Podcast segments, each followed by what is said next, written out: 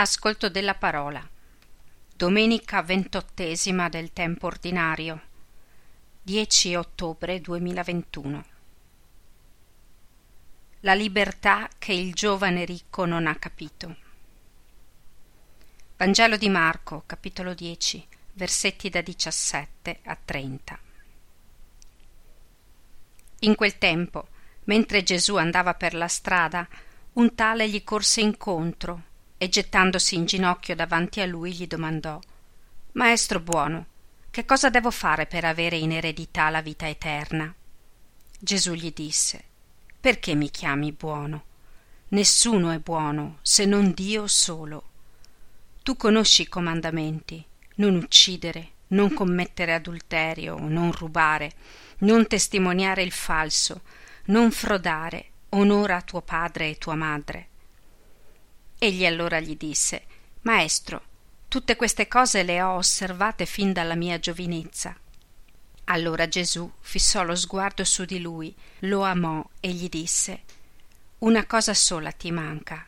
Va, vendi quello che hai e dallo ai poveri, e avrai un tesoro in cielo. E vieni, seguimi. Ma a queste parole egli si fece scuro in volto e se ne andò rattristato. Possedeva infatti molti beni. Gesù, volgendo lo sguardo attorno, disse ai suoi discepoli Quanto è difficile per quelli che possiedono ricchezze entrare nel regno di Dio. I discepoli erano sconcertati dalle sue parole, ma Gesù riprese e disse loro Figli, quanto è difficile entrare nel regno di Dio. È più facile che un cammello passi per la cruna di un ago che un ricco entri nel regno di Dio. Essi, ancora più stupiti, dicevano tra loro E chi può essere salvato? Ma Gesù, guardandoli in faccia, disse Impossibile agli uomini, ma non a Dio, perché tutto è possibile a Dio. Pietro allora prese a dirgli Ecco, noi abbiamo lasciato tutto e ti abbiamo seguito. Gesù gli rispose In verità io vi dico, non c'è nessuno che abbia lasciato casa o fratelli o sorelle o madre o padre o figli o campi per causa mia e per causa del Vangelo, che non riceva già ora, in questo tempo, cento volte tanto in case e fratelli e sorelle e madri e figli e campi insieme a persecuzioni e la vita eterna nel tempo che verrà. Gesù, dopo essere stato in casa con i discepoli, è di nuovo in cammino verso Gerusalemme, dove donerà la vita. Un uomo ricco gli corre incontro, manifestando un rispetto eccezionale, si getta ai suoi piedi come se avesse l'urgenza e l'ansia di una risposta. Un uomo senza nome. Il suo nome è stato rubato dal denaro, che crea uomini a propria immagine e somiglianza, senza nome e senza anima. Pur osservando la legge, è insoddisfatto e per questo aspetta da Gesù che gli suggerisca qualcosa di più da compiere. Il suo correre incontro al Signore è un gesto bello, pieno di slancio e desiderio. Ha dentro di sé grandi domande e grandi attese. Vuole sapere se è vita o no la sua. Alla fine se ne andrà deluso e triste, perché ha un sogno, ma non il coraggio di trasformarlo in realtà. Pur attratto da Gesù, non ha la forza di vincere l'attrazione delle ricchezze. Gesù, aperto a tutti gli incontri, è lì che lo attende. Ascolta la sua grande domanda cosa deve fare per trovare la vita.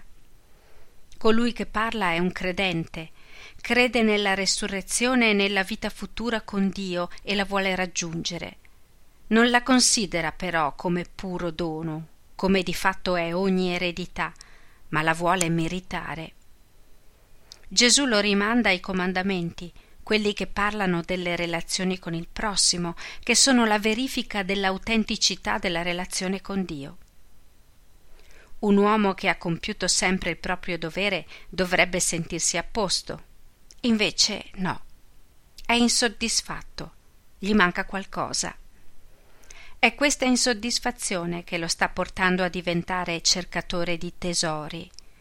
Gesù vede avanzare questo cercatore di vita e lo ama. Lo ama per quell'inquietudine che apre al futuro, che mette in atteggiamento di ricerca. La via della vita sta nel seguire Gesù, donando se stessi fino alla morte, vendendo tutto ai poveri. L'uomo si spaventa e si rattrista per questa parola. Il suo volto si oscura. Ci vuole troppo coraggio.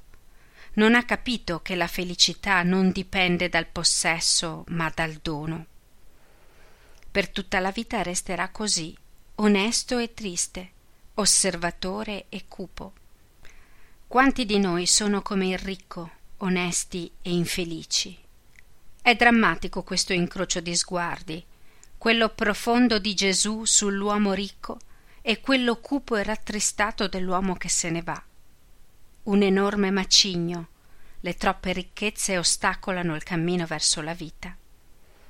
Gesù propone l'amore ai fratelli, lui preferisce la solitudine. Gesù propone un tesoro di persone, lui preferisce le cose. Seguire Gesù è lasciare tutto, ma per avere tutto il Vangelo chiede la rinuncia, ma solo di ciò che è zavorra. Dio ci ha dato le cose per servircene e gli uomini per amarli. Noi abbiamo amato le cose e ci siamo serviti degli uomini. Quello che Gesù propone è un uomo libero e pieno di relazioni. Non è un discorso di sacrifici, ma di lasciare tutto per avere tutto, per moltiplicare per cento quel poco che abbiamo quel nulla che siamo e riempire la vita di affetti e di luce. Le regole del Vangelo sul denaro sono due. A. Non accumulare. B. Quello che hai, condividilo. Non porre la tua sicurezza nell'accumulo, ma nella condivisione. Non basta lasciare i beni, occorre darli ai poveri. È un distacco per la fraternità, una libertà per essere a disposizione. Anche noi di fronte a questa proposta ci smarriamo. È possibile? Anche per l'uomo ben disposto i beni accumulati sono praticamente un ostacolo insormontabile che può essere superato dalla forza di Dio onnipotente per il quale niente è impossibile. Questa salvezza non è però in potere dell'uomo, ma dono gratuito di Dio e non può essere meritata. Si cammina verso la vita, perché sostenuti dalla forza di Dio che è in noi. La ricchezza è forse l'ostacolo che più ci impedisce il cammino della croce e il mettersi in sintonia con Gesù e la sua parola. Immaginare poi la sequela come una strada di morte impedisce una risposta positiva alla richiesta di Gesù. 2. Il dialogo tra Gesù e i discepoli. Questo ricco non fa altro che manifestare la difficoltà per tutti di entrare nel regno di Dio. 3. Dialogo con Pietro e i discepoli. Si passa dal gruppo dei discepoli di Gesù durante la sua vita in questo mondo a tutti quelli che più tardi accetteranno le stesse rinunce per annunciare il Vangelo.